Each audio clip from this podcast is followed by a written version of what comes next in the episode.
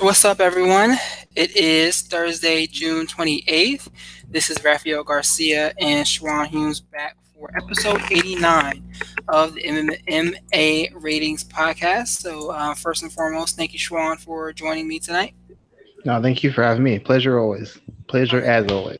Uh, the late night version, um, you know, we usually bring the show to you probably about three hours earlier on Thursdays, but hey, people got things to do, but we're bringing you a show anyway.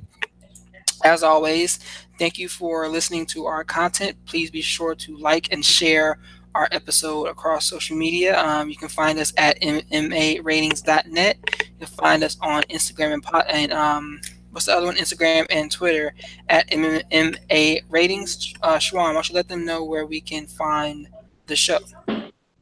Uh, we got SoundCloud, YouTube, and iTunes are the three biggest outlets to find the show at.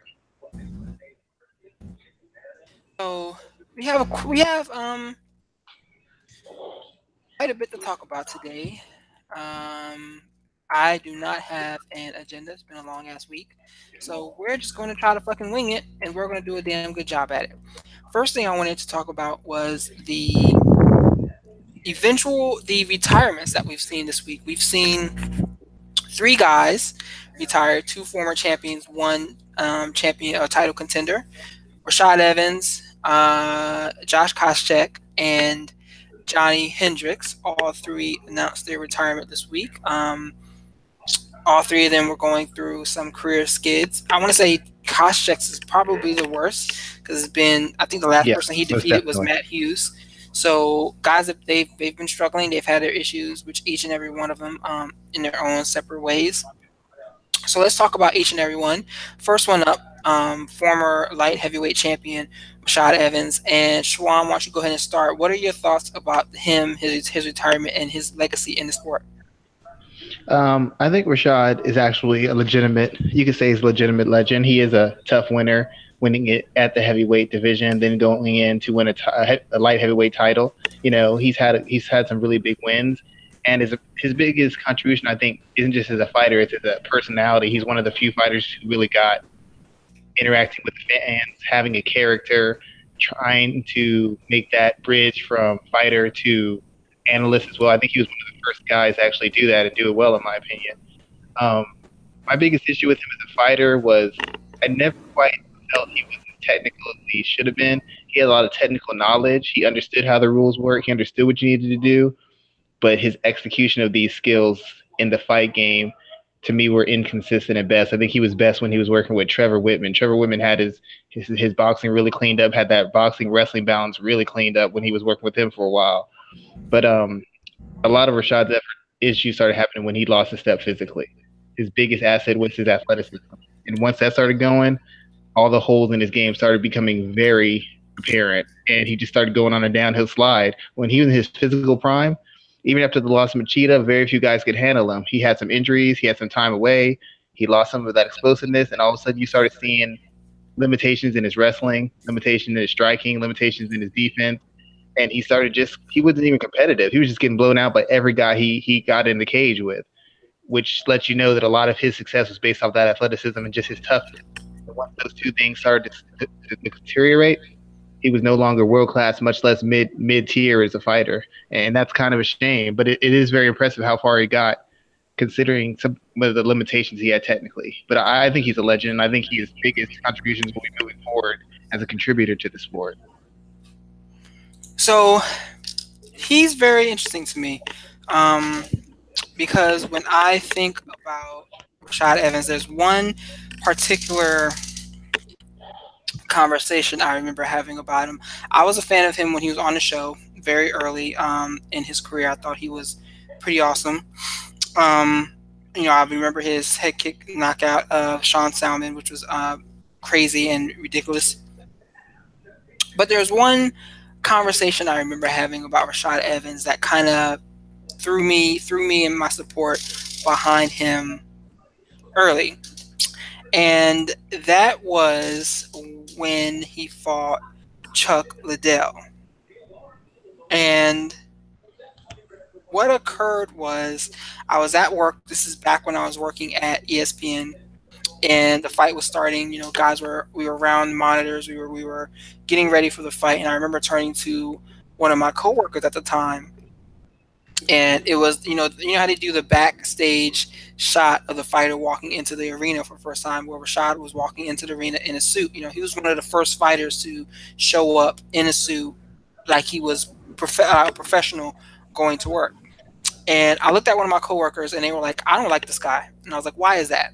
Like, I don't know. Something about him just rubs me the wrong way. Now, if you are a white male and you say that about an athlete who has done nothing wrong ever in the history of ever, be aware that you're using coded language. Basically, what he was saying is he didn't like Rashad because he was black, in my opinion. He kept calling him cocky, arrogant, using all of the buzzwords that didn't need to be used to describe his so-called animosity towards uh, Rashad Evans. And he was and he was telling me that he hoped Chuck Liddell knocked him out. Well, how did that work out?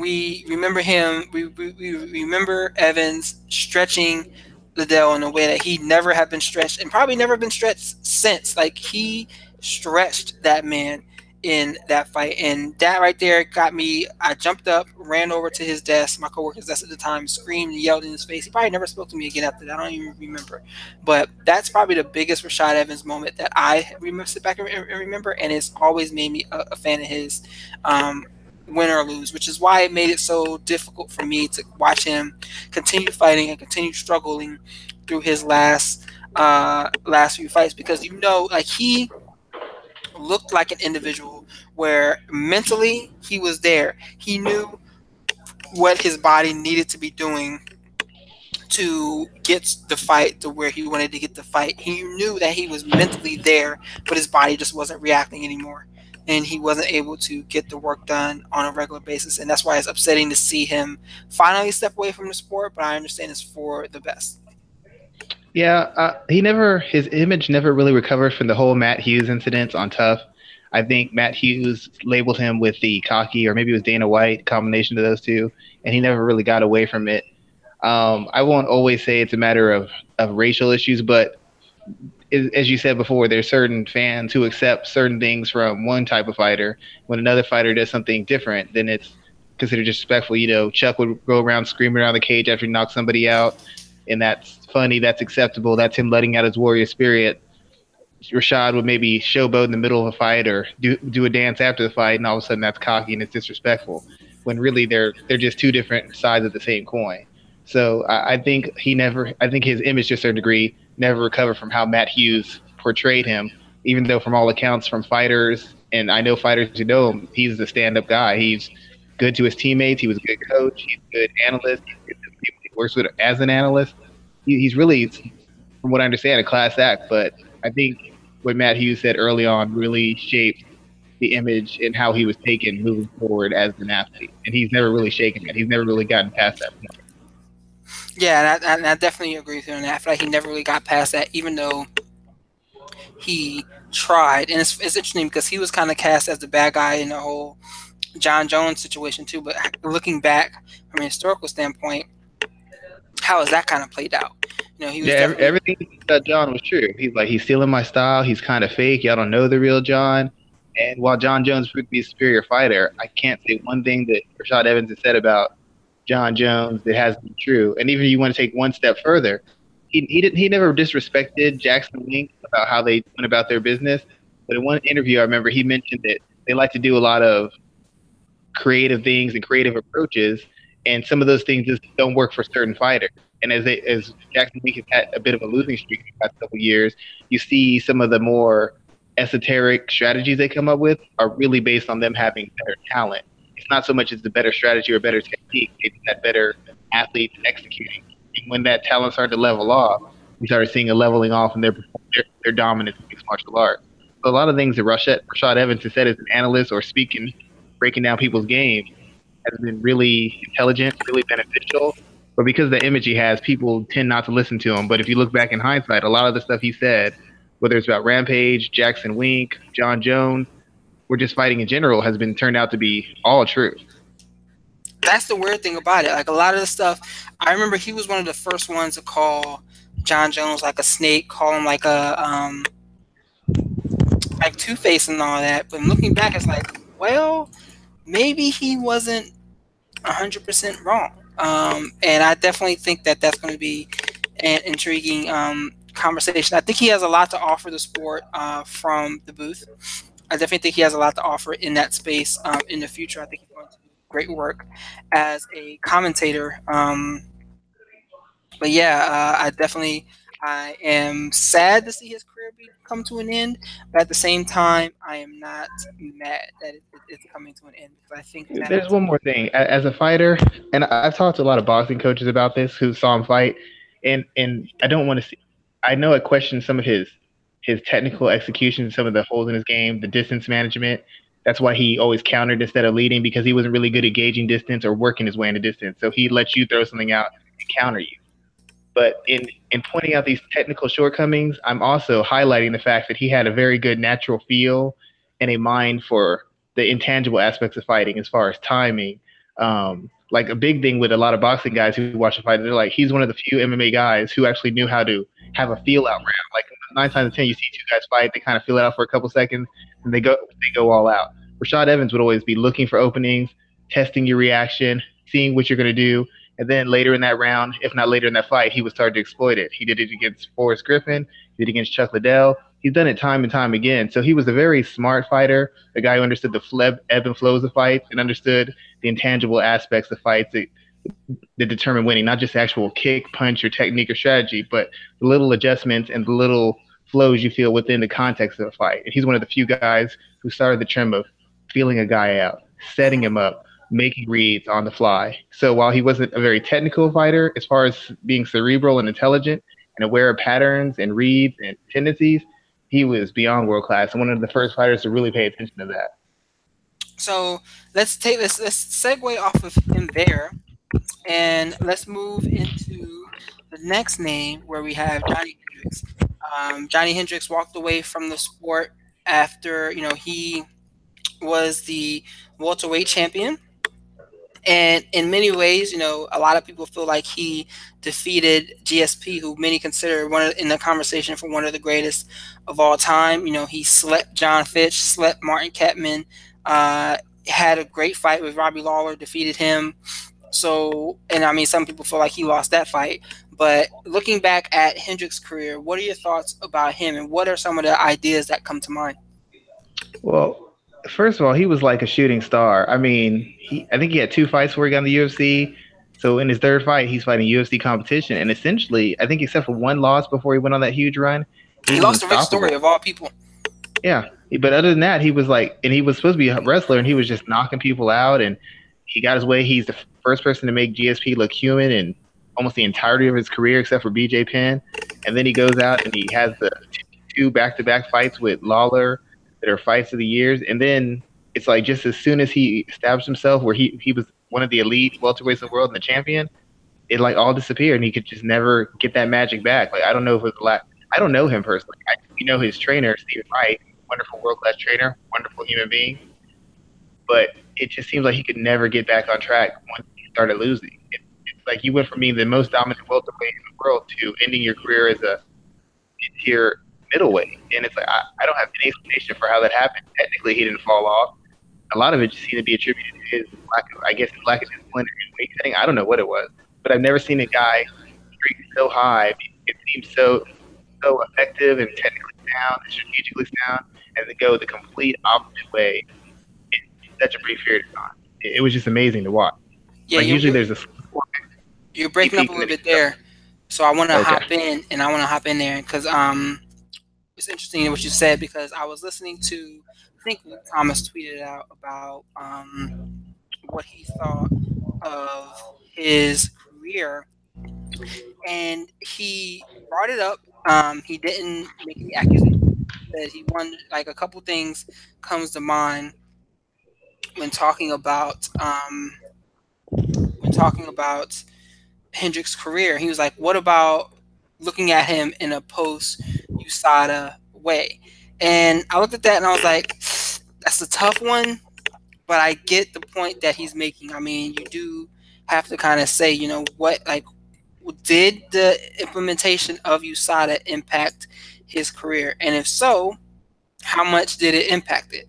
Because now, because you look back at it, and that's really when he did fall off. It's when he started having issues with, with the weight cutting, when he started looking a lot more human. And granted, yes, he never failed a test. He never had any um, accusations or anything like that around him. But uh, a lot of people do point to that, and it is something that I think is worth having a conversation in retrospect, knowing what we know about the sport today. It is something that I think is, is interesting, and you wonder um, what really occurred during that time. Yeah, you're right. You have to ask the question because his performance fell off so badly. His, I mean, he went from always making weight to not being able to make a weight. He went from knocking guys out from one, with one or two hundreds to going five rounds and getting knocked out himself. It was just amazing how much his performance and his athleticism and his power declined. Once again, it's hard for me to say that because he never failed a test. You know, and, never and, failed a test. You know, like people bash Anderson Silva and they're like, well, you know, Anderson says, well, I wasn't cheating before, but the fact that you got caught cheating, so now we can throw aspersions at you. Hendrick never got caught. So it's hard for me to really, even though the performance lines up, he never got caught. And so many guys that got caught who we won't give the benefit of the doubt. So how are you still not going to give the benefit of the doubt to somebody who was never caught? Mm-hmm. Definitely there. Definitely there. And um, I think it's all, it's all an interesting conversation that's worth bringing up. When you um, look back at Hendricks, what do you think his career would have been like if he would have moved up a weight class sooner? I don't think he was ever big enough for the middleweight division. I, I said this before. I even talked to his trainer about that when he had that win against Hector Lombard. Originally, I was I was saying that he should fight Dan Kelly next. Dan Kelly was a winnable fight, and they wanted Dan Kelly, but they ended up getting uh, Tim Tim Boesch, I think, and um, that would have changed things a lot because then he would have had. I, I believe he would have had two. two wins in a row at middleweight, and with two wins in a row at middleweight, that changes the whole whole storyline on where he's going. The biggest thing for him is that middleweight, he had a quickness and an athleticism advantage, but he wasn't big enough. His power didn't translate to middleweight. He could knock out pretty solid welterweights, but against middleweights, his power wasn't going to, in my opinion, didn't transfer, which means he would have to make adjustments to his style. Because when you, you can knock guys out, you fight differently. You're not you're, you don't throw a, you only throw a certain amount of punches because you know you knock guys out or beat them up. When you're at a higher weight class, you got to throw more punches. You got to be more defensively sound. You can't just dominate with wrestling because you got guys coming in twenty-five, thirty pounds heavier than you. So even if they're not as good a wrestler, they can get back up. They can take you down. I don't think his style had enough time to be modified for him to be effective. Now, if he planned to move middleweight, he could make adjustments in his style, add things, take things out of his game. But um, I don't know that he ever would have been world-class in middleweight. I think he could have been good, maybe even very good. But that size difference, when you, I mean, twenty-five, thirty-five pounds in some cases, that's just, that's too much. And he wasn't, he was a big, he was a big welterweight, but he was not a very big middleweight. And I think he, he would have had a similar track record to what he had when he moved up at this stage of his, at the later stages of his career. I, I just don't think it was a good way for him. I think he was made, made to be a welterweight. And now if in a Bellator, maybe he can compete because it's a lower level of middleweight. But at the U F C level, there's just too many guys with good enough wrestling backgrounds and top-end athleticism and power. I mean, Johnny Hendricks against Yo Romero at any point in Yo Romero's U F C run, what would Yo Romero have done to Johnny Hendricks? Oh, man, that would have ended very badly. You know, even two years ago, Johnny Hendricks versus Robert Whitaker. You know, we're, we're talking about assault and battery. You know, we're talking about some... I mean, we're talking about criminal criminal, about criminal charges being placed on these guys. At that point in time, we're talking about bona fide violence. Nothing more, nothing yeah. less. Yeah, so I, I don't think it ever was a good move for him. The best thing he could have done is stayed at welterweight as long as possible, and then if he had to move to middleweight, make a move. But that would have made would required an adjustment in his style and his approach for him to be even effective at a middling level. Definitely true there. So, last person that brings us to is the one and only Josh Koscheck. And I'm not going to lie, dude, um, this is pretty hard. This one, I'm not going to say this is pretty hard for me, but this is hard for me because Josh Koscheck has always been my dude. Um, he, I don't know why, maybe it was the jerk aspect in me, but Koscheck has always been one of my favorite fighters um, ever since his time on Tough and the way he portrayed himself trying to get into the um, get on everyone's nerves. You know, everyone points to um, Chael Sonnen as the first guy to really be the the heel in M M A. Man, you got to look at Josh Koscheck and say, hey, some of the stuff he was doing predates Chael Sonnen. And he did it, and he did it well. And I, and I almost feel like people kind of overlook it because, in some regard, it's like maybe that's just really who, who he was, who he was as a person. And since he, he was a jerk, everyone knows that he wasn't joking. They just kind of overlooked it. But we're not talking about his personality. We're talking about what he did in the cage. And I always look back at him and I wondered how great he could have been if he would have just gotten some key wins. I remember when he took that fight against Thiago Alves on a couple weeks' notice. I was like, that's a bad fight, but he still took it anyway. Um, I remember when he was the first guy to take a round off of Josh Koscheck, off of G S P in years. So he had that to his name as well. And you just got to wonder, like, how much... How much really, like, how much was this guy set to be? Like, how much, how much successful was could he have been over the years? I feel bad for him because the other two guys in this list at one time were the best in their division, possibly top five pound for pound at some point. People thought that, and Josh Koscheck never was able to reach that level. He just wasn't able to, and much like Rashad. A lot of his success wasn't even his wrestling. It was his athleticism. At the time he came in, he was probably one of the top two percent athletes in the sport as far as the U S Guys couldn't deal with his athleticism. And the sad thing is, much like Rashad, he leaned a lot on that athleticism. He never really developed a, a real comprehensive striking game. He got a little bit better, a little bit sharper, had a jab that came up here and disappeared. He had a an atomic bomb for a right hand, but where was the left hook? Where was the footwork? Where were the feints? Where were the counters? He never developed that stuff. He just kind of exploded and ran through guys or took guys down and, and roughed them up with some power. He was never really a refined, improving mixed martial artist. And unlike Rashad, he didn't have that feel for the game. He didn't know how to feel out a round. He didn't know how to read distances and, and, and bait people in and time counters and find the right shot to throw. He didn't have that. All he had was natural athleticism. And I don't know if it's a problem with him. He was too stubborn, or A K A let him down by not developing his technical skills. But he never developed in a manner that allowed him to maximize his athleticism. His athleticism was a crutch. His, it wasn't a tool to enhance his skills. His biggest contribution as a, as a fighter was he understood the game, and he played the game, and he maximized his earning by being a heel. That's what he brought to mixed martial arts. He was the first guy to embrace being a heel. Everybody else wanted to be liked and be popular. He didn't care. He wanted to get paid. He wanted to get the big fights. He wanted the high-profile fights. He wanted the high-profile checks, and he did whatever it took to get those. But he was never, like, he just, he was an elite talent, but he never had elite skills. And once again, as he started to slow down, another better and comparable athlete started getting M M A. That's when he started getting exposed. If you look at it, all the fights he won and dominated were against lesser athletes. When he started falling, facing comparable athletes with decent skill sets, he started getting he started getting lit up. He started getting handled. I mean, G S P beat him, but G S P wasn't the wrestler he was, but G S P was a better all-round fighter, and he had comparable athleticism. Once once you took that athletic advantage away, he, he just wasn't he wasn't much of a threat. And, and that's not be, being harsh. That's being fair. If you watch his fights, there's very little technical progression. He never learned how to really grapple. He never learned how to kickbox. He never really learned how to box. Yeah, I'm definitely going to agree with you on that there. Um, so I don't, I didn't want to stay on those guys all night, but that's definitely some interesting retirements we've had in the sport. Um, you know, the running joke now is uh, it's going to be a sad thing when you see them all in the middleweight, the Bell- Bellator middleweight tournament for a million dollars. No, they better not, they better not. Speaking of Bellator, let's go ahead and kind of segue into that there because Bellator has had a pretty interesting week. First, um, Lyoto Machida goes over to Bellator. Let's start there. Um, the Dragon is riding a two-fight win streak in the U F C. A, a pretty interesting win over Eric Anders, and then the front kick knockout of Vitor Belfort. They're getting a guy who was the light heavyweight champion. He's actually the man who defeated Rashad Evans and started his downward slope. And now you have him moving over to Bellator. And I wrote about this earlier this week, that he's talking about fighting the likes of Fedor and um, Gegard Mousasi and Rory McDonald. Those are all intriguing fights, but what do you think about his move over to the um, Bellator in any shape or form?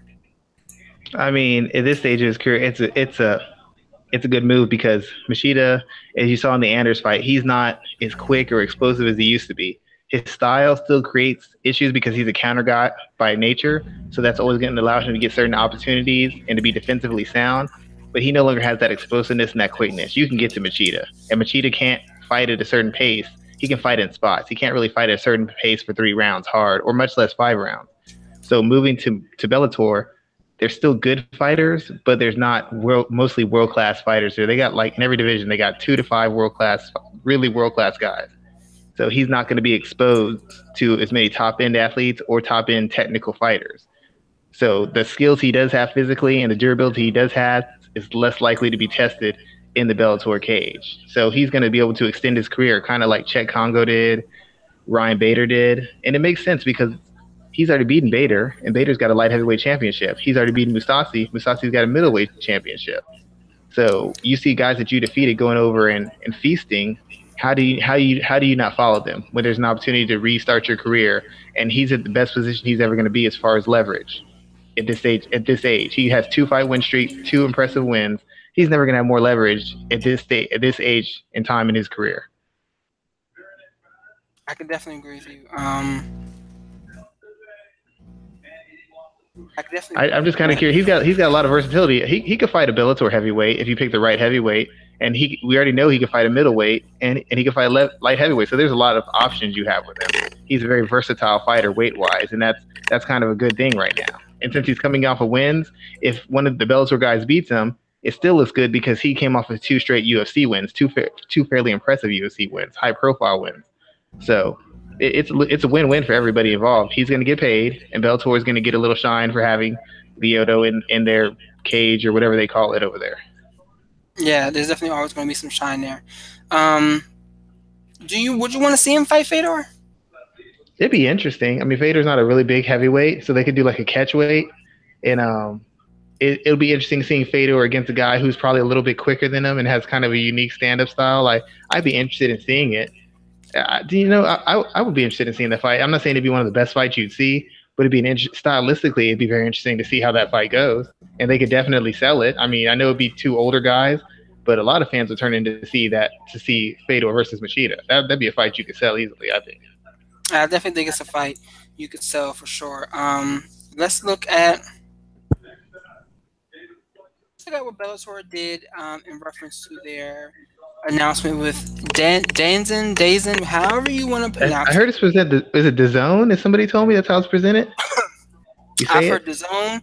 I've heard DAZN. I've heard so many different other naming conventions that is just like just just said like just leave it at DAZN or whatever the hell it is. Let's just leave it at at that.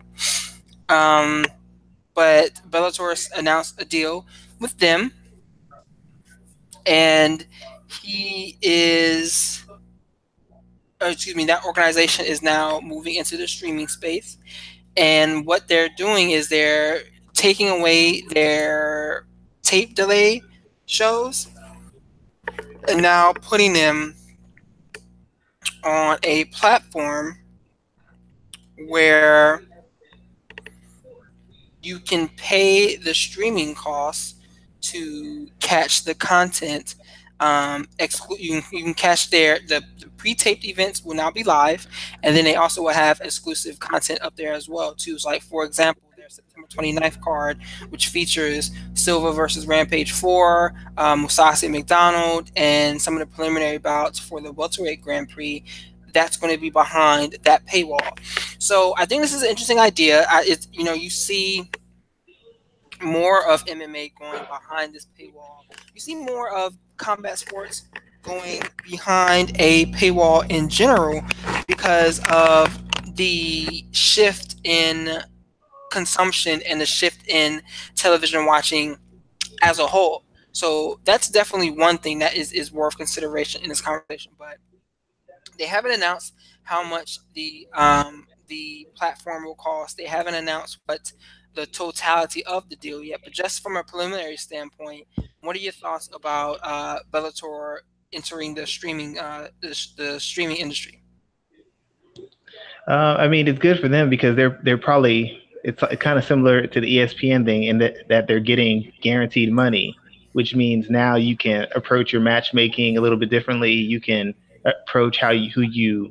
who you bring into the organization and what you do with the organization a little bit differently because now you have guaranteed money coming in. So you can make certain matchups. You can put certain plans into play that might not pay off right away. That'll pay off a month from now, two a year from now, two years from now, because you have a steady stream of money coming in as a result of that deal. So that that should offer them a lot of freedom and hopefully give them some more space to flesh out their divisions by bringing in a higher quality of person, even if they're not named guys, quality guys. Because me and you have talked repeatedly about how thin their divisions are. So that should help that. Um, as far as being behind a paywall, I mean, it's a professional, it's a sports profession. And a lot of fans hate how wild, wild west mixed martial arts is and people not getting paid and things not being set up. But when you become more professional, things like this happen, which means there's going to be a higher cost to the casual fan and to the hardcore fan.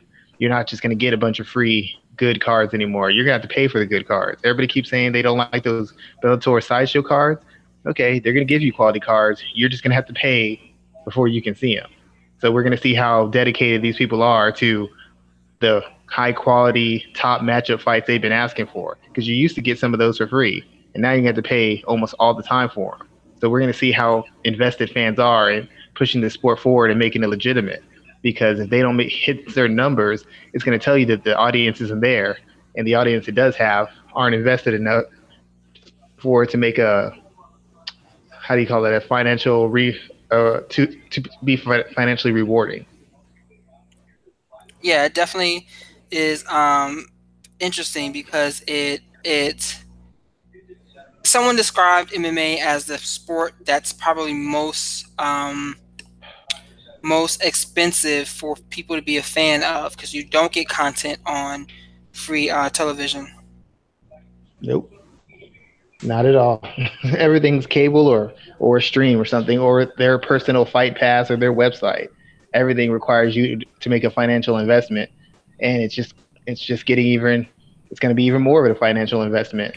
So it, it's very interesting to see how the ratings turn out for this, because really all, all D A Z N's doing is they want content. It's the same thing Fox did. They want content.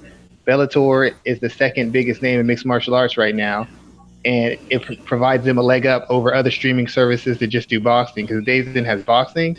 Now they have mixed martial arts. So they have – it's kind of like what E S P N's doing, how E S P N has that edge. They have boxing and they have mixed martial arts. D A Z N's the only other streaming service that is offering both at a high level. So they're hoping that that's going to generate interest, generate subscription, and it'll enable them to have enough content to appeal to both sides. And if you can get M M A guys to get into the boxing or boxing guys to get into M M A, you've, you've you know, essentially helped both sides and you doubled your subscriptions. And that's what their hopes, that's what their hope is for. But in the short term, it's probably going to hurt a lot of fans. And the funniest thing to me is how everybody complains about the Bellator cards. You know, oh, these are sideshow cards. But they were free, and now everybody's complaining about how much money it's going to cost to watch Bellator now. And I'm like, y'all had it free for so long. Y'all took that for granted. True. Now here we are.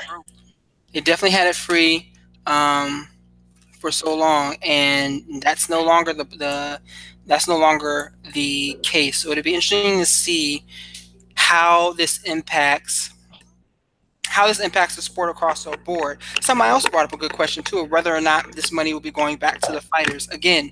We don't know. I saw somewhere like this was supposed to be like a pretty big deal for the organization, but we haven't heard how much it's worth yet. So I'll be interested in seeing just how much money goes back to these fighters, because Scott Coker did say that this money could be used or will be used to begin um, looking at some additional free agents in the future. Well, all I, all I can say is the same thing I, we, I always say when it comes to money for these fighters. I understand you want to be on the big show. I understand you want to fight the name guys. But you forget, this isn't yet your dream, yet your passion. But if this is what you do and this is how you're trying to make a living, it's a job now. Whoever will pay you the most and give you the most return on your investment of time and physical damage is the person you need to go with. I don't care if it's R F A. I don't care if it's overseas. I don't care if it's A B C. I don't care if it's M one. Whoever will pay you, because you can't feed your family off of memories, and you can't make sure your wife and your family, your parents are safe off of, off of good times. You need to go get paid and stop doing these million and billionaires favors so you can dance on their stage. This is a business, and this is a very short career. This ain't like being an accountant. You can be an accountant your entire life. You can't be a top-level fighter. Most of the time, it's on average probably like four to five years max. So these guys can't afford to be doing favors and, and helping them out. Help yourself out. Help your family out, and go where they pay you the most money, regardless of what platform it's on. Definitely, definitely go and make some money.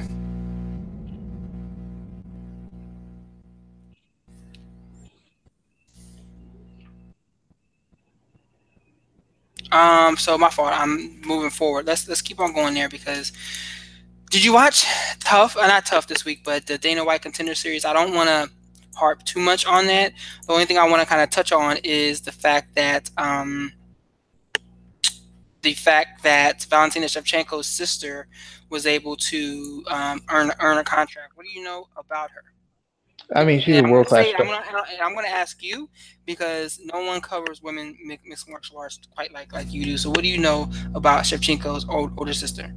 Well, a lot of people forget she she took a break. She was she fought she fought earlier in her career. She took like a two or three year break, if I remember, and went back to focusing on kickboxing. She's once again like a legitimately world class striker, and and she's got some she's got some decent grappling skills. She's she's still developing her all round awareness as grappling. She's not as good as Valentina at this stage. But she's a world-class athlete, she's a world-class striker, and she's got ten, ten, fifteen years of competing in combat sports at a world-class level. So I think she's a definitely good addition to the U F C. I knew she was going to get in because she's she's a named person. She has a name. Even though Shevchenko isn't big in the U F C, Shevchenko is a name and has some weight. She has that name. She's a sister of her, and she's got some credentials in – It's, as much as the divisions have grown for the women, they're still, for the most part, very thin. They, they don't have a lot of people who are legitimate contenders, not like one fifty-five at men's or one forty-five at men's or one seventy at men's, where you have ten, twelve guys who compete for the title at any given time. None of those divisions are as, as deep. So they're looking for bodies to fill and bodies who have, like you said before, a little bit of appeal, charisma, a look, and at least enough legitimate skills where you can market them as threats to the potential champion. So I thought her being in was a guarantee, whether it was an exciting fight or dominating fight or back and forth fight or a boring fight. I was almost one hundred percent sure no matter how it went, as long as she won, she was getting in the U F C. That that was already set up, in my opinion. The one thing the, the one thing that actually stood out to me the most was uh, I didn't know I can't remember the heavyweight fighter's name, but the heavyweight fighter who won his fight and then got sent to Tough. That really was really shocking to me. Yeah, I can't think of the name. I can't think of the name either. But you come on the show and you know they say, well, this guy won, but he was boring. This guy won, but it was too close. This guy won, but he needs work. This guy came out, put on a dominant performance, put a stamp on the performance as a heavyweight, a division that is thin on fighters, and they sent him to the Tough House as a, as a reward? Yikes. That that's what tells me that if you don't have a name or you don't have some kind of some kind of fan base, they're not trying to go off performance. It's how much appeal do you have? How many fans do you have? What kind of news cycle would this make if we put you in? Greg Hardy had a win, and Greg Hardy was talked about being moved into the U F C. This guy had an equally impressive knockout, and you're sending him to the Tough House. How does that make any sense? Definitely. How does that make any sense there? And it's it's... There's no consistency. There's no consistency, There's no consistency in how they pick people. There's no consistency at all. It would be it would be interesting to see what uh, if that ever kind of comes out. What is the what is the rhyme and reason behind that? There isn't any consistency at all. And I, and I, we go back to the guy who retired after um, his fight a couple weeks back. I really hope that that guy kind of turns around, and I really hope that someone. Um, And I really hope yeah, that I, I understand how people. I understand, I understand why people do it because even if you don't get a contract, you got a high-profile win on a very popular show, which in theory should give you some weight when you're fighting on smaller shows. But the point of it is to get a contract in the U F C, and I could see people maybe backing off of it a little bit because there there seems to be no clear path to getting on there unless you have some kind of name or media energy behind you. Because I've seen guys be exciting, I've seen guys dominate, I've seen guys show all the skills, win fights. And not and not get picked. And then I see other people who may have been impressive, but no more impressive than somebody else. And they're in the show, they're in the U F C, but they happen to know somebody. They happen to have a name behind them. They happen to have some media energy behind them. They're related to somebody in the U F C. And it's it's hard to overlook these sort of facts when you're when you're thinking about whether you should put yourself at risk to be on the show. Yeah, in the short term, it might get you some short money, but you don't know win or lose what's going to happen to you. And It, it's just a risky proposition to me. And the reason I said last week I don't like the show is because there's no consistency in how they pick people. versus you need to be exciting. This second is you need some work. Third, you weren't dominant enough. Fourth, you were boring. And then you see somebody with a name or with some kind of connection get in regardless of how their performance goes, as long as they win. And that that's frustrating to me as a, as a person who watches the show and gets invested in these fighters, to see people put on the performances necessary to win and get in the U F C and then be pushed aside or told, come back later. This is combat sports. You don't have many years to come back later. Yeah, you definitely don't. Um, let's move along and let's kind of look at some other things that are going on in the sport this week. I have to kind of pull up a site. Uh, I want to want to give a shout out to uh, Joe Del Guide and uh, Jessica Eye. She uh, pulled off her second win at flyweight over this weekend, and it, it worked out perfectly because I wrote an article saying why Jessica Rose Clark should not take that fight, and pretty much everything I laid out was exactly why she lost that fight. And she was at that point ranked number eighth in the U F C and could have demanded a bigger name fight. And she took the fight with Jessica Eye, and uh, now it's back to the to the back of the line, trying to get some momentum and hopefully get in title contention in the next year, year and a half as a result. So, um, yeah, I definitely saw you tweet that out. Yeah, I still talk to Joe pretty often about it. And uh, I, I, I I've been pretty hard on Jessica Eye. I pretty much never got in a fight she's had been in wrong, and usually I picked against her. But the biggest issue has been, in my opinion, a, a mental issue. But at bantamweight, she was too small. She had no margin for error. Those girls were too big. They, her power didn't transfer. Her physical strength didn't transfer. Any mistake she made on the feet or on the ground had huge consequences. At flyweight, those, those consequences don't exist. She's used to getting punched by the hardest punches of bantamweight. These girls can't really hurt her. They can't control her. They can't really take her down. They can't really strike with her. This is a really good chance for her to be a truly elite fighter and potentially a title contender at this rate, as long as she stays together mentally and stays focused. And I think Joe being in her corner helped out a lot. Uh, as long as she does that, she's a, she's going to be very hard to beat. Just from a physical perspective, she has advantages over almost everybody else ranked in the top ten of the division right now.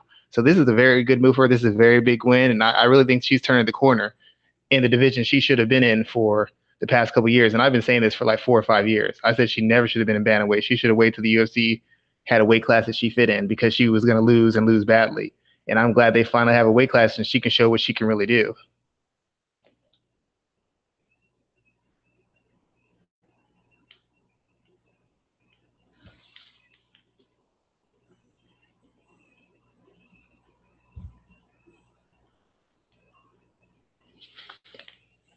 But as I said, um, it, it's been very, it was very impressive.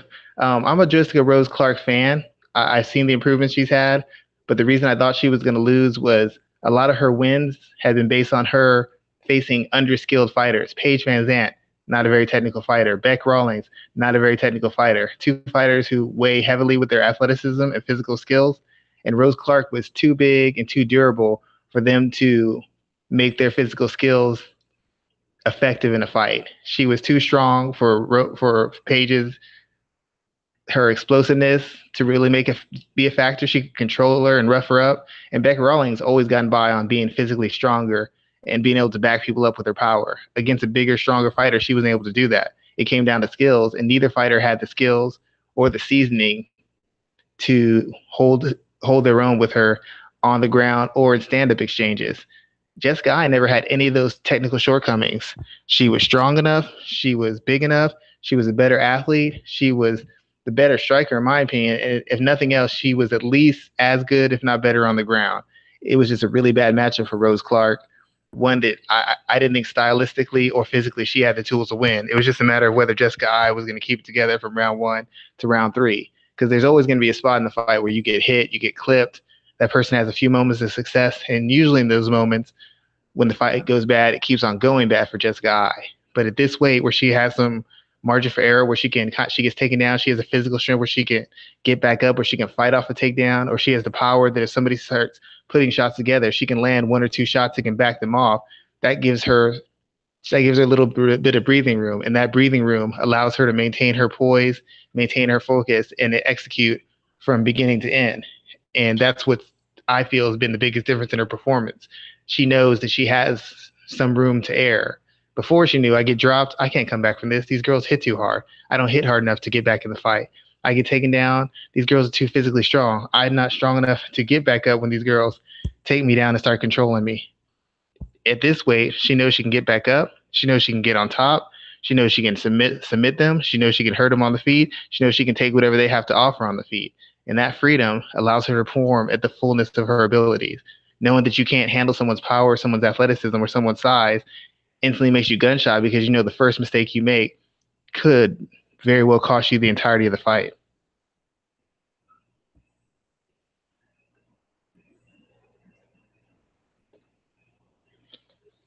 So as I told her trainer, now that she has those, she has that breathing room, now that she has that faith that she can get control back, now that she knows that she can hang in these spot, these tougher spots, her her mindset's clearer, she's more focused, she's executing, and she doesn't have as much pressure because she knows she can make a mistake and still win.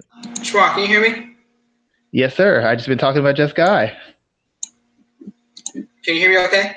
Yeah, I got you. I got you. Okay, hold on one second. Let me see something. I had a slight technical issue there. Okay, what about now? I got you. Okay, so. Yeah, I, I just was filling up space, talking, breaking down the Jessica Eye, Jessica Rose Clark fight, explaining why she won it and what the differences were for her in bantamweight to her to move to flyweight, and why that's made her a better fighter mentally and technically. Get in there.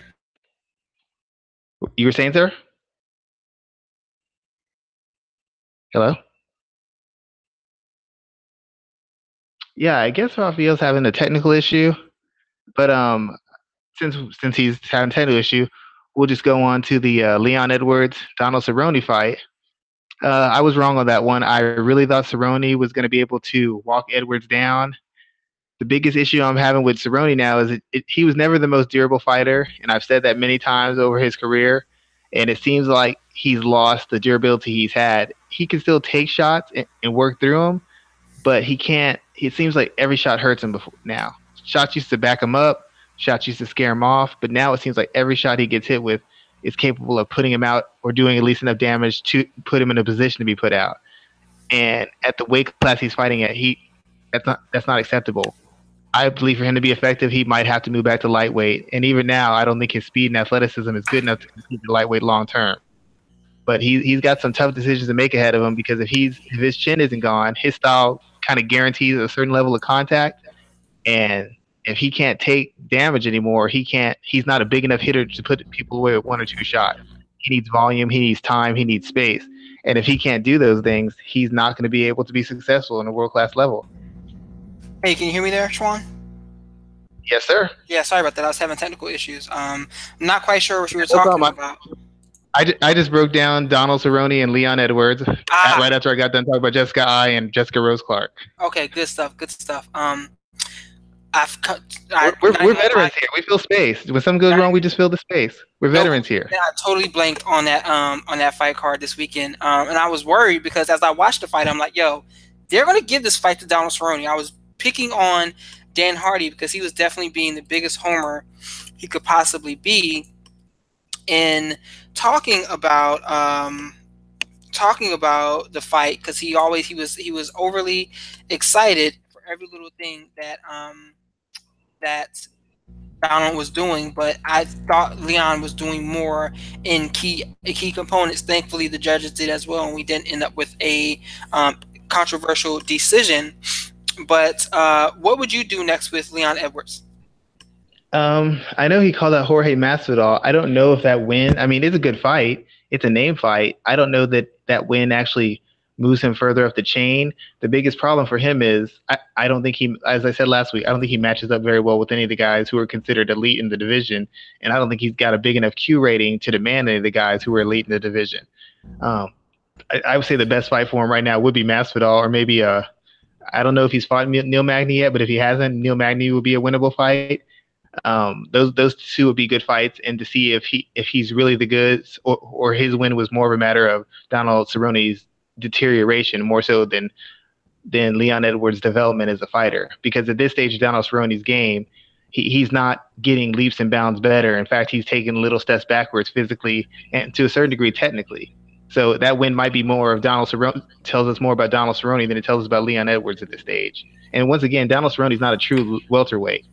So that plays a factor in it as well. I, I like to see him against another younger, fresher guy to see if the improvements we saw Saturday hold or Saturday, Sunday, I forgot, hold up against another guy who's a little bit fresher and has a little bit mo more in the tank physically. True. I, um, who would you put him up, uh, up against next? Masvidal or Magny, I think, would be the best option. I mean, I guess if Stephen Thompson is looking for a comeback fight, that'd be that'd be an, a good option too, a bigger name option. And uh, Stephen Thompson needs to put some wins together so he can stay in the title mix. But yeah, at the at, at the high end, Stephen Thompson. At the low or medium end, I'd say Magny or Masvidal. Okay, all right there. So um, something else I wanted to cover on this weekend's show was Bellator's main event on Saturday, where we have Ilima-Lei Macfarlane fighting against um, Alejandra. What's her last name? Laura, if I recall correctly. Yes, Alejandra Laura. Laura uh, for the organization's flyweight title. If you've been following Bellator's M M A, Bellator's um, Instagram and their social media channels over the past week, they've really been hyping um, Macfarlane up. She's seven and oh, coming in as a seven and one uh, fighter. Uh, what do you think about this bout there? I'm very familiar with Macfarlane because her her um, exposure in competitive grappling, mainly E B I. But do you think she's someone that uh, such a big brand could be built around? Uh, yeah, I, I, as a person who focuses a lot on women's mixed martial arts in, in the flyweight division, U F C included, I'd say she might be at worst top five, maybe top three. I really think that there's maybe three or four girls in the U F C who I think have the skill set and the physical tools to compete with her. Um, Jessica Eye, probably, Valentina Shevchenko, of course. Um, Roxanne Matafari doesn't have the athleticism, but she has the experience and the all-round skill set and strategy. Sajar Eubanks has the athleticism. I don't know that she has the skills. And Nico Montano, I think, has a good balance of youth and skills and athleticism. But outside of those those three or four girls, I think she'd essentially run run roughshod over the rest of the U F C flyweight division, to be honest, in my honest opinion. She's that good. She's one of the better, if not best, grapplers in the world. And, and her improvements on the stri- on the feet have been have just been amazing. You don't usually have a striker, a grappler of her caliber, be this comfortable. And you see certain grapplers who come in, world-class grapplers, you see them strike, and you're like, oh, yeah, they're real nice, they're very good, but they're, they haven't been taking a lot of damage. She's been in fights with girls who have legitimate stand-up chops and girls who are willing to get in exchanges and girls who are big, strong, and physical. And she's shown that she has not just the skills to attack them, but she has the mentality and the durability to fight back. Teddy Atlas, famous boxing coach, always says, everybody can fight, whether it's in the cage, in the ring, or the street. Everybody can fight. The question I always ask is, can you fight back? And when someone's pushed Macfarlane, whether it's trying to rough her up on the ground or overwhelm her on the feet, she has always had not just a technical answer, but a mental answer of, I'm going to fire back and take control of this fight physically. Um, her work in the clinch is is very amazing. And for a woman who doesn't look particularly big or physically intimidating, she's a very punishing fighter in the clinches and on the ground. She will choke the life at you. And if she can't choke the life out of you, she will beat the life out of you on the ground. And it, it's very impressive considering how she is as a person, how she carries herself, that she has such a, a savage and punishing style. She has a real mean streak when she gets in there. And every fighter says that, but she actually has one. Her grappling styles are a lot like that too. If you watched her back in E B I, she was very, um, she's very physically imposing on her yeah. uh, opponents, and you really saw that in all of her grappling matches. Yeah, she doesn't just, and, and I'm not nearly the grappling expert that you are, but I watch her, and she doesn't, like some people you see, they out-athlete you, or they out-slick you, they're just so tricky and awkward. She literally handles people. She puts them down, controls them, works them over, does it in a technical manner, but she physically dominates you while she's technically dominating you. It's It's amazing to watch. It is, and it doesn't change when you add punches. She is, if not as savage, she is more savage once you involve strikes in it, whether she's taking them or giving them.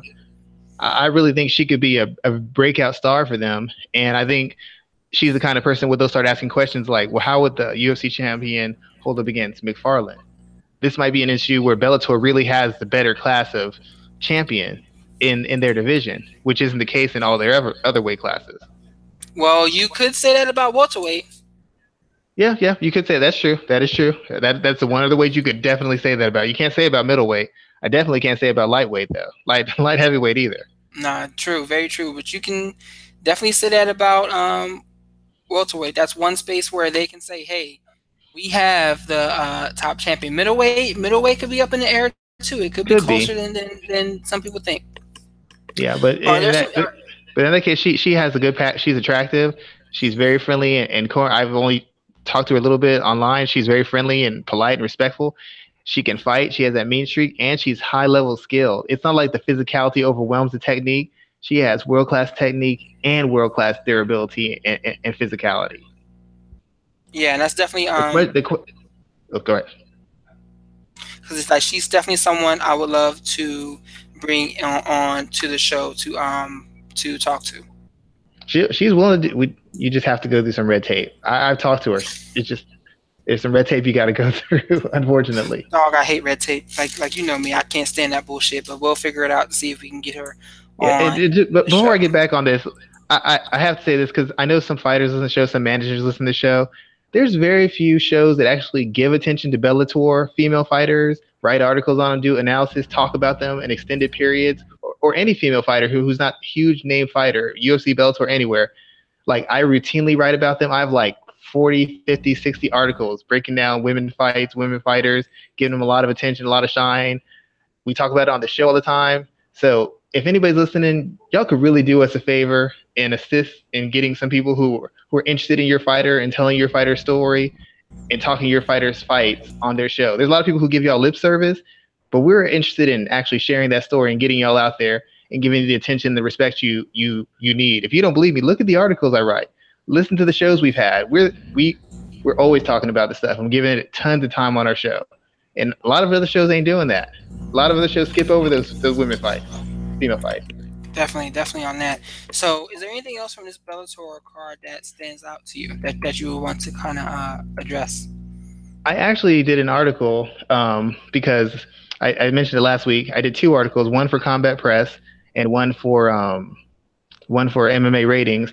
One article for Combat Press was talking about the seven things that Christina Williams needs to do to beat Valerie Letourneau. And for M M A Ratings, I did a do's and don'ts edition for what Valerie Letourneau needs to do and what she doesn't need to do to beat Christina Williams. The reason I'm focused on that fight is I believe that whoever wins this fight is going to be the next challenger for the title. Um, it'd be interesting if it's Christina Williams because she's only had, after this fight, she'll have three fights in Bellator.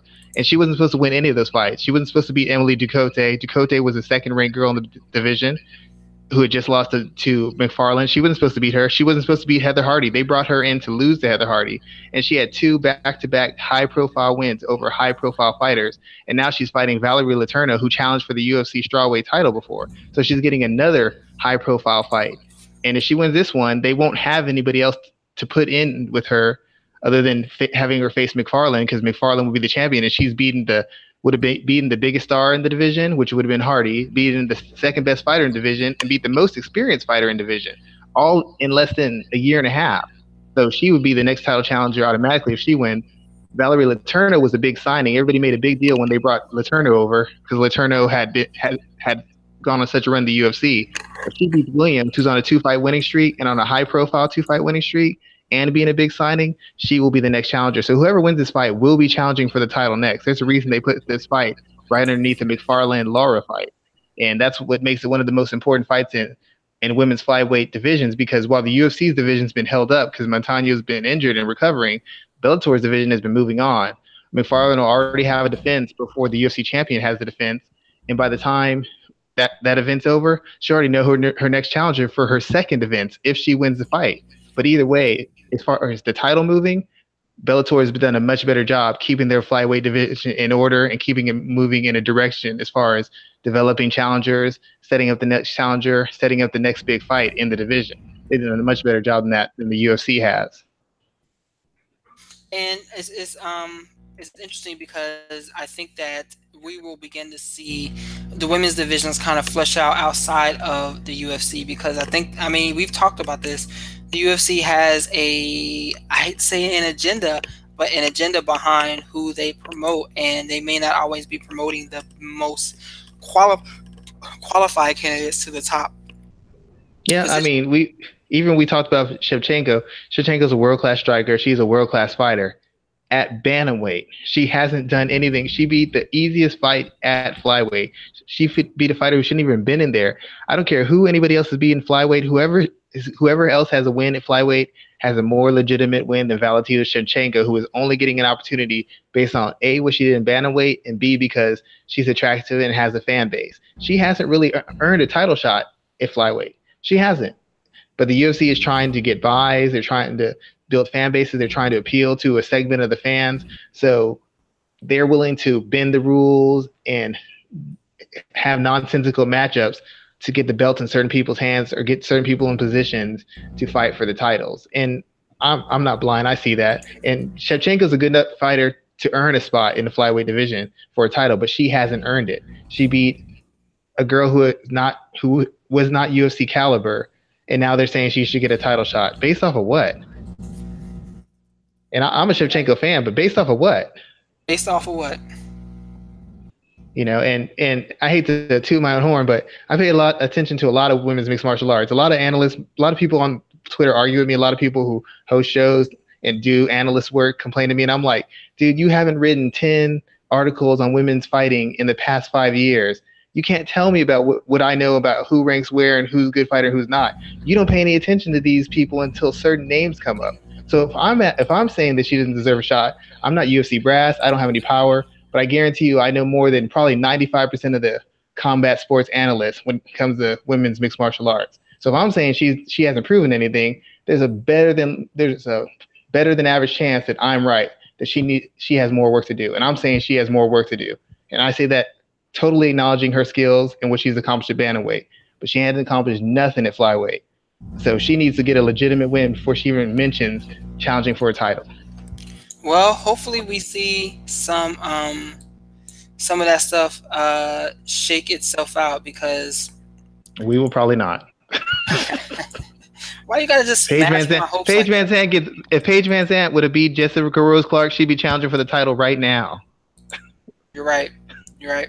You're definitely right about that. So uh, let the let our listeners know, man. What else are you working on this week, and where can they find your your your work? Um, you can find my, my work. The people who get, gave me my, my original shot and got me into this writing and pulling my what hair I have left out of my head, M M A Ratings, I do the large majority of my work for them. Um, of course, I have the piece on Valerie Letourneau and uh, Christina Williams, and uh, I you should read it. I'm not saying it just because I wrote it. I'm saying it because people who are coaches, people who are scouting fighters for potential fighters who are scouting these girls, they contact me and they say, hey, before you release this article, let me see the rough draft, because I want to get a better idea of what my guy needs to do in case they have to fight this person moving forward. And after seeing the last couple you did for Esparza, Gedalia, and Grasso, you're on to something. So I just I just I just want to see what you have to say about it and see if we're on the right path. So I'm not just writing it from my opinion and what I think is better than average and what I think makes sense. I'm actually writing it to the point where coaches, trainers, and other fighters are like, well, let me get a let me let me get a copy of this. Let me see this so I can show it to them, and maybe we missed something. So you're getting top-notch analysis and breakdowns as it pertains to strategies, techniques, and adjustments that need to be made in fights.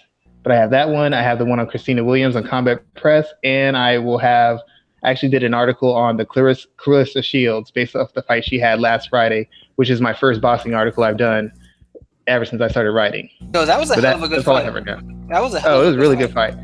They didn't give her opponent any credit. She was doing some real work in there, and they just could not say Clarissa Shields' name enough. I'm like, you know, the other girls landed punches, right? Like, did she it, drop her in the first round? She dropped her, and throughout the fight, she was landing some counter left hooks. She was going to her body all fight long. She's like, well, some reason Clarissa mouth, Clarissa Shields' mouth is wide open. I don't know why she's tired. Well, the girl landed like forty, forty body punches. That's why she's tired, because she getting hit. She having to work. It's like they just – it was a good win for Shields. I give her full credit. But they did not give her opponent nearly enough credit for the work she did in that fight. How old is Clarissa Shields? Uh, she's young. She's like t- maybe twenty, twenty-one. She's she's real young. She's like twenty-one, maybe twenty-two. She can't be past twenty-two. I don't know for sure, but I don't think she's past twenty-two. Has she ever talked about M M A? Because I remember I saw the video of her and Cyborg sparring. Has she ever talked about M M A in, in any shape or form?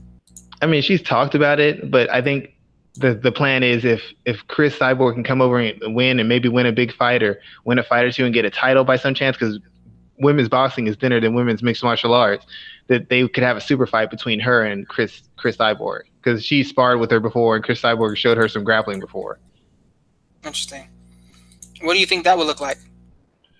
In a boxing match, it'd be similar to uh, it'd be similar to the uh, Floyd Mayweather Conor McGregor, except unlike Floyd, Shield it'd be more exciting because Shields wants to fight. She will. She's a world class boxer who has world class boxing skills, and she will put those secondary to getting in your face and putting a fist in your face. That's what she wants. She wants to beat you up and show you that she's running the show and you have no chance to beat her. So she's going to make a fight. It won't be, she's not giving up rounds. She doesn't care about, she wants the money, but she wants to, to prove a point. This is what I do. I'm the best at doing it. So she'll give Cyborg chances to win, but, but the gaps in their skill levels is quite noticeable. There's a video of them sparring and you can see that Cyborg's educated and has some skills, but you notice the gap in the seasoning and the awareness and the layer of the, the layers of skill when they spar. You see that Cyborg has some, and she's great for M M A, but there's she's light years behind Shields as far as actual technique. But Shields Shields will Shields will go to war with you, and that'll be what gives Cyborg her chance to win the fight. Interesting there, interesting. Um, so I am I have not done anything for M M A. I cannot talk. I have not done anything for ratings this week. I've been kind of swamped with catching up on some other stuff, but um, I will be back covering them next week. I want to do a piece on uh, Ilima-Lei, seeing how, seeing what she does on tomorrow to see how she comes out of that fight. Always, um, I'm covering professional wrestling, covering uh, uh, content all, all over the all over the place. So um, be sure to catch what you can from all the other outlets that I work with. Real quick, actually, real quick. I look forward to seeing you. You, you do some good work, man. I, I really, I really like the perspectives you take on things. It's not just analysts or big news. You're, you're trying to look past, look past the surface and ask some quite tough questions as far as the articles about the women, the male, gay stuff. You, you take unique approaches to it. And a lot of guys like to just touch on things. You actually will have the conversation and continue the conversation at every opportunity you have to discuss it. You don't just touch on it and then, well, I mentioned it once. It's like, no, two weeks later, he's like, I want to know how these women feel about this guy being a part of the U F C now, when everybody yeah, else forgot I, about I, it. I still want that conversation to be had. It's funny because I had a conversation with um, Rich Byrne today, who is the, um, uh, I guess, the president of Kasai Pro, one of the big, one of the newer up-and-coming grappling organizations in the industry, and he has some good things to say about my work. Not to kind of toot my own horn, but it was interesting hearing that because, you know, you don't get to hear, I don't hear that a lot. I see all the foolish comments that go up on the pieces I, I put out there. I see how many times I get called out of my name or whatever. So it's uh, someone oh, yeah. say what he, I, I saw your I saw your illegal immigrant comment. That was hilarious. Had me laughing at work. Dude, it's the truth. It's the truth. I was actually talking about that today um, in the gym. It's one hundred ten percent the uh, truth. You can't tell me you train Brazilian Jiu-Jitsu, but you hate um, illegal immigrants. You can't. Yeah. I'm sorry. I, I know. I know. I was looking to see how many replies. I'm like, look back an hour later. Not too many replies this one. It's weird. Ain't nobody got anything to say. It's, they don't want to get caught on. They don't want to get a screenshot. That's what they don't want to have happen. I hope, and I was hoping somebody would say something. Go to your academy, end up getting jumped. That's what I was about to say. I was like, I hope somebody would say something smart, but nobody, nobody uh, stepped up to the plate. After that, after that lady got her career ruined by taking that water from that little girl, calling the cops on her, ain't nobody that stupid. Ain't, ain't nobody taking their chances. Not at all. Um. So let me real quick, man. Let me get your your feedback on the Paul Felder versus Mike Perry fight. We didn't get to talk about this. This is something I, I wanted to bring up as well. I really feel that Paul Felder is getting the screws stuck to him. To be honest, he's he's been a stand-up guy, and they're putting him in a. I mean, it, to me, it's a lose-lose situation. He could win this fight because he's the fresher fighter. He is a better technical fighter. He's a better technical striker. But the problem with Felder is Felder likes to fight. He likes to exchange. He will stay in the pocket to get an extra shot on you to prove a point. He's, Mike Perry isn't the most technical fighter. He, he's had some injuries. He's slowed down a little bit. But Mike Perry is still a massive, savage puncher. He's bigger. He is stronger. He's more durable. I think he's a better athlete. And we've already seen what happens with guys who are strikers and like contact and what happens to them when they're fighting welterweights. Even, even when they outclass the welterweight in skill, that size difference, that power difference, makes every fight difficult. Look at uh, Cerrone versus Matt Brown. Cerrone's a much better striker and fighter than Matt Brown. How much punishment did he take in that fight? How much punishment did he take in that fight against Rick Story? That's my concern for Felder, that he's going to be in a, with a fight and he might get, he, he might have career-altering damage done depending on how that fight goes. And I have the same concern for Mike Perry because Mike Perry's been in so many wars. What if Felder catches him with some vicious knee? I mean, each guy could really lose their ranking in their division and have their career altered because they're fighting a very dangerous, heavily mean-streaked, striking-oriented fighter. It's a great fight for fans, but it's the kind of fight that could deter, maybe take some of the elite talent and kind of have it beaten out of them in a fight like this. So it's a really risky fight for both guys, and Felder's doing it because he wants to fight. Uh, same thing with um, Perry. He wants to fight. So the U F C's taking advantage of their want, wanting to be in a fight by making them take one of the more dangerous fights they could take at this stage of their careers. And I think it's kind of irresponsible and unfair of them. Here's a question I have. Why did they pull Vic and put him in with Gaethje and not Paul Felder? I have a question. Why did they take Alaquinta instead of putting Paul Felder in for the title against Khabib? Well, that was according to that was supposedly because Paul Felder wasn't ranked high enough. That is nonsense. That doesn't make any sense. That's that's the that's the reasoning that that was given, because the commission said that Paul Felder was not ranked high enough. Which, I mean, the U F C could have said, "Hold on one second," made a phone call and changed the damn rankings because their rankings. But that's neither here nor there. That was the uh, explanation that was provided. You you never go with the highest ranked fighter. You go with the person who will take the fight. They didn't even give him a chance. I don't want to hear that ranking nonsense. It, it, so he's he's been gypped out of two fights through no fault of his own. It's not his fault he doesn't have ranked opponents on his resume. They haven't given him those guys to fight. That's not his fault. So he missed out on a chance for the title. Now he missed out on a chance of fighting Gaethje. He's got to fight a welterweight, a very big, hard-hitting welterweight, on how many weeks' notice? Like it's, it, it just seems like they're trying to. I know they like him, but it's you. You wouldn't be able to tell by the way they treat this dude. And the thing, you know, is, Alex, go ahead. go ahead. What cracks me up is that they give him a live mic every now and then with him doing commentary. I just want him to go off like pipe bomb, C M Punk style. Yeah, I mean, he might he might as well, because being a company man and, and having fan-friendly fights and being a respectable and presentable analyst, that's got him nothing. He's had two fights canceled, missed out on the title shot, missed out on the big high-profile fight with Justin Gaethje to now fight Mike Perry. Like, it's like somebody hates you in this organization, dude. I don't know what you did, but somebody hates you. And, and like I said, he can win the fight, but it's one of those fights where enough damage can be received or given on either side, where either guy can, can lose some of their shine as a result. Like, you know, neither one of these guys is afraid of contact. So you have a very high-level, busy, technical striker in Felder, and you have this unorthodox, highly athletic, punishing fighter in Perry. There's no way either one of these guys walks out of this fight the same, in my opinion. And, you know, maybe one of these guys will blow the other guy out quickly, and there's, there's no need for my concern.